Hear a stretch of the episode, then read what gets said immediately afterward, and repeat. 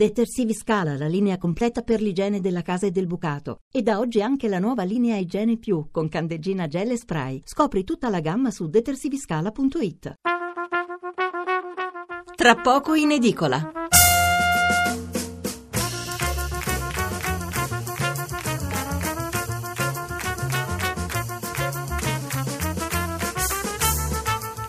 Buonasera da Massimo Cecchini, benvenuti all'ascolto di Tra poco in edicola, la rassegna stampa di Notturna di Radio 1, la prima della giornata. Stefano Mensurati, lo avrete capito ancora influenzato, tornerà comunque tra qualche giorno.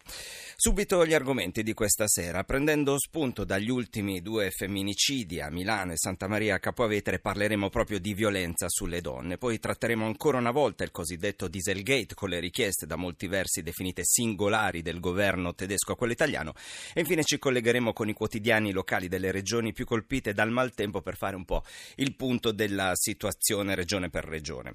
Le coordinate per mettervi in contatto con noi sono il numero verde 800 050578, poi c'è il numero dove potete inviare i vostri messaggi 335 699 2949. Oggi sulle prime pagine dei quotidiani si parla molto dei conti pubblici italiani, l'Europa ipotizza una correzione anche in anticipo sul termine dato in novembre, vale a dire fine febbraio, dal Ministero ancora mm, non se ne parla, prima serve una verifica, poi si deciderà, dicono.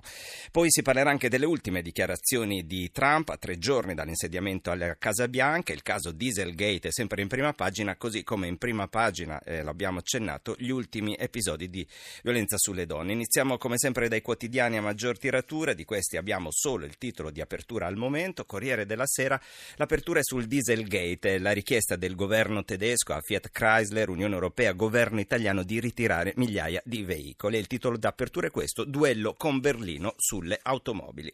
La stampa invece dedica l'apertura ai conti pubblici, nessuna manovra aggiuntiva, è un virgolettato e la risposta italiana appunto alla richiesta dell'Unione Europea che parla di un deficit di oltre 3 miliardi rispetto alle previsioni. Repubblica invece apre della fusione annunciata ieri notte ma sui giornali la troviamo oggi tra Luxottica e Essilor nasce il colosso degli occhiali e questo è il titolo che troveremo anche soprattutto sui quotidiani economici.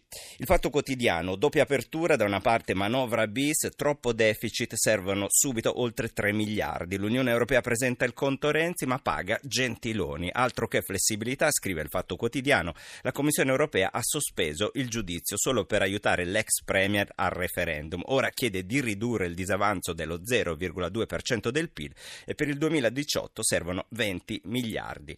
Ancora finita la sfilata, che cosa serve a noi terremotati? Lettera al governo, le priorità di un abitante di Ussita, dalla demolizione ai ricoveri per animali, sei richieste precise da una vittima del sisma per superare lo sconcertante immobilismo delle istituzioni centrali che sfocia in un senso di completo abbandono. E della situazione dei terremotati ne parleremo anche più tardi quando ci collegheremo con accumuli proprio per fare il punto sul maltempo ma soprattutto sulla situazione di chi ha perso la casa dopo il sisma del 24 agosto e ora si trova anche a fare i conti con il freddo.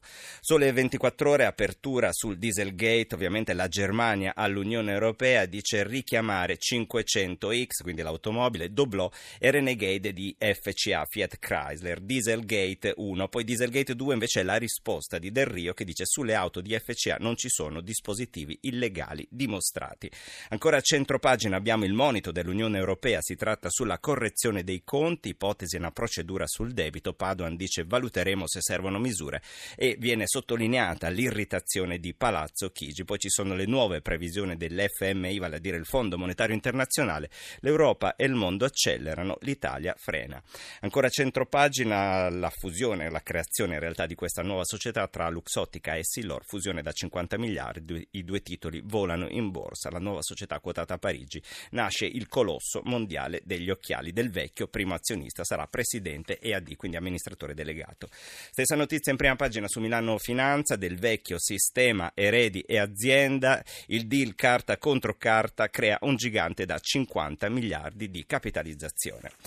Ancora l'unità, l'Europa attacca l'Italia, Bruxelles chiede una manovra aggiuntiva, minaccia sanzioni e vuole il ritiro delle Fiat diesel, ma l'Unione Europea finanzia l'Ungheria che tiene migliaia di migranti al freddo al di là del muro della civiltà. Viene ricordato di fianco al titolo un meno 15 perché mancano 15 giorni alla decisione sul futuro dell'unità, quindi lo ricordiamo anche noi, mercoledì 1 febbraio l'Assemblea dei soci dell'unità deciderà la ricapitalizzazione o la messa in liquidazione del nostro quotidiano. Di spalla Enrico De Aglio con un editoriale su Trump, tre giorni e l'incubo è realtà, scrive. Bisognerà davvero seguire la diretta televisiva venerdì prossimo e stropicciarsi a lungo gli occhi, darsi pizzicotti per convincerci che è vero. Il contrario di quanto avviene nei sogni quando l'assurdo spaventoso finisce e ti svegli.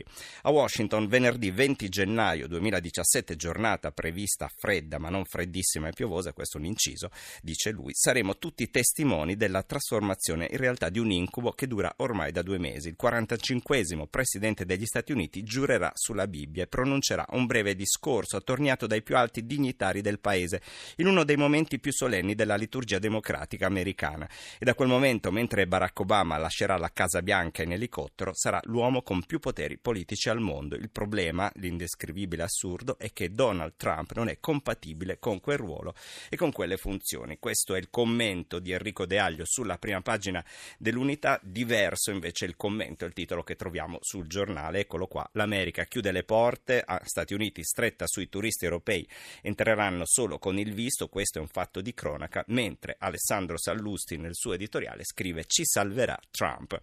A poche ore dal suo insediamento, leggo le, le primissime righe del suo lungo editoriale, a poche ore dal suo insediamento ufficiale alla Casa Bianca il giuramento sarà venerdì. Donald Trump ha detto quattro cose su di noi dall'altra parte dell'Atlantico. L'egemonia L'egemonia tedesca sull'Europa provoca un mucchio di guai, l'Inghilterra bene ha fatto dire sì alla Brexit, la politica delle porte aperte all'immigrazione è suicida, non è detto che tutti i cittadini europei potranno in futuro entrare negli Stati Uniti senza dover chiedere permesso e attendere risposta. In pratica Trump ribadisce due fattori portanti della sua dottrina, uno Stato si fonda sulla sua sovranità e sul controllo dei suoi confini. In fondo si tratta di un concetto antico come il mondo, stupidamente messo in discussione se non addirittura accantonato da una falsa falsa e pericolosa interpretazione del concetto di globalizzazione. Quindi abbiamo da una parte De Aglio sull'unità che lo attacca, Sallusti che lo difende in prima pagina sul giornale. Sempre in prima pagina sul giornale abbiamo il titolo dedicato un po' a Fiat e ai conti pubblici, il titolo è Siamo sotto attacco, morire di Merkel, basta. Berlino vuole comandare anche in Fiat, l'Unione Europea chiede il conto di Renzi, 3,4 miliardi, tasse sulla casa per pagarlo avvenire eh, l'apertura invece è dedicata al forum economico di Davos in Svizzera dove si discute di benessere anche oltre la crescita del PIL e di disuguaglianze sociali sempre più insopportabili. Questo è un po' il sommario del titolo che è questo, pure i ricchi capiscono che bisogna cambiare. Poi l'Unione Europea ci chiede 3,4 miliardi e il governo tratta. L'editoriale di Leonardo Becchetti, sempre in prima pagina sull'avvenire, a proposito appunto di queste disuguaglianze, il titolo è Fermare le crescenti disuguaglianze si può e si faccia. Scrive Becchetti, il nuovo scioccante rapporto Oxfam fa irruzione tra i ricchi di Davos per segnalare che per arrivare alla ricchezza della metà più povera del pianeta, oltre 3 miliardi e mezzo di persone, di uomini più facoltosi del mondo, non ne servono più di 388 come nel 2010, 80 come nel 2014 o 62 come lo scorso anno, ma bastano i primi 8. Quindi si allarga sempre di più la forbice tra i pochi ricchi e i tanti poveri. Oxfam si dice anche che tra il 1980 1988 e il 2011 il reddito medio del 10% più povero è aumentato di 65 dollari, meno di 3 dollari l'anno, mentre quello dell'1% più ricco di 11.800 dollari, ovvero 1.182 volte tanto. Nel giro di 25 anni potrebbe nascere il primo trilionaire, un individuo che possiederà più di 1.000 miliardi di dollari e che per consumarli dovrebbe spenderne un milione al giorno per 2.738 anni. Tante cifre per arrivare un po' a questa conclusione, se la crescita della torta fosse equamente di distribuita e se i redditi di ciascun abitante del pianeta potessero crescere al 3,7% l'anno, ne avremo per tacitarne qualunque populismo.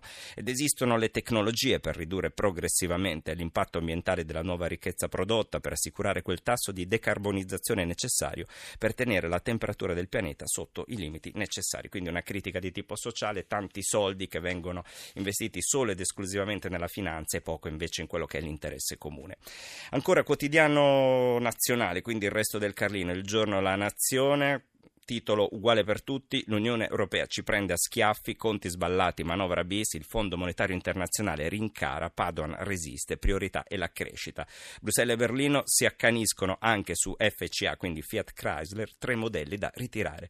Poi sempre in prima pagina abbiamo la fotografia di Rosanna Belvisi, la donna di 50 anni uccisa a Milano dal marito, questo è il titolo, uccisa a Milano, è stato il marito e lui ha detto aveva insultato il figlio che ho dalla mia amante, perché sembra essere proprio questo il movente dopo vent'anni di litigi di questo omicidio. Lui aveva un'altra storia, lei lo ha scoperto e lui l'ha uccisa.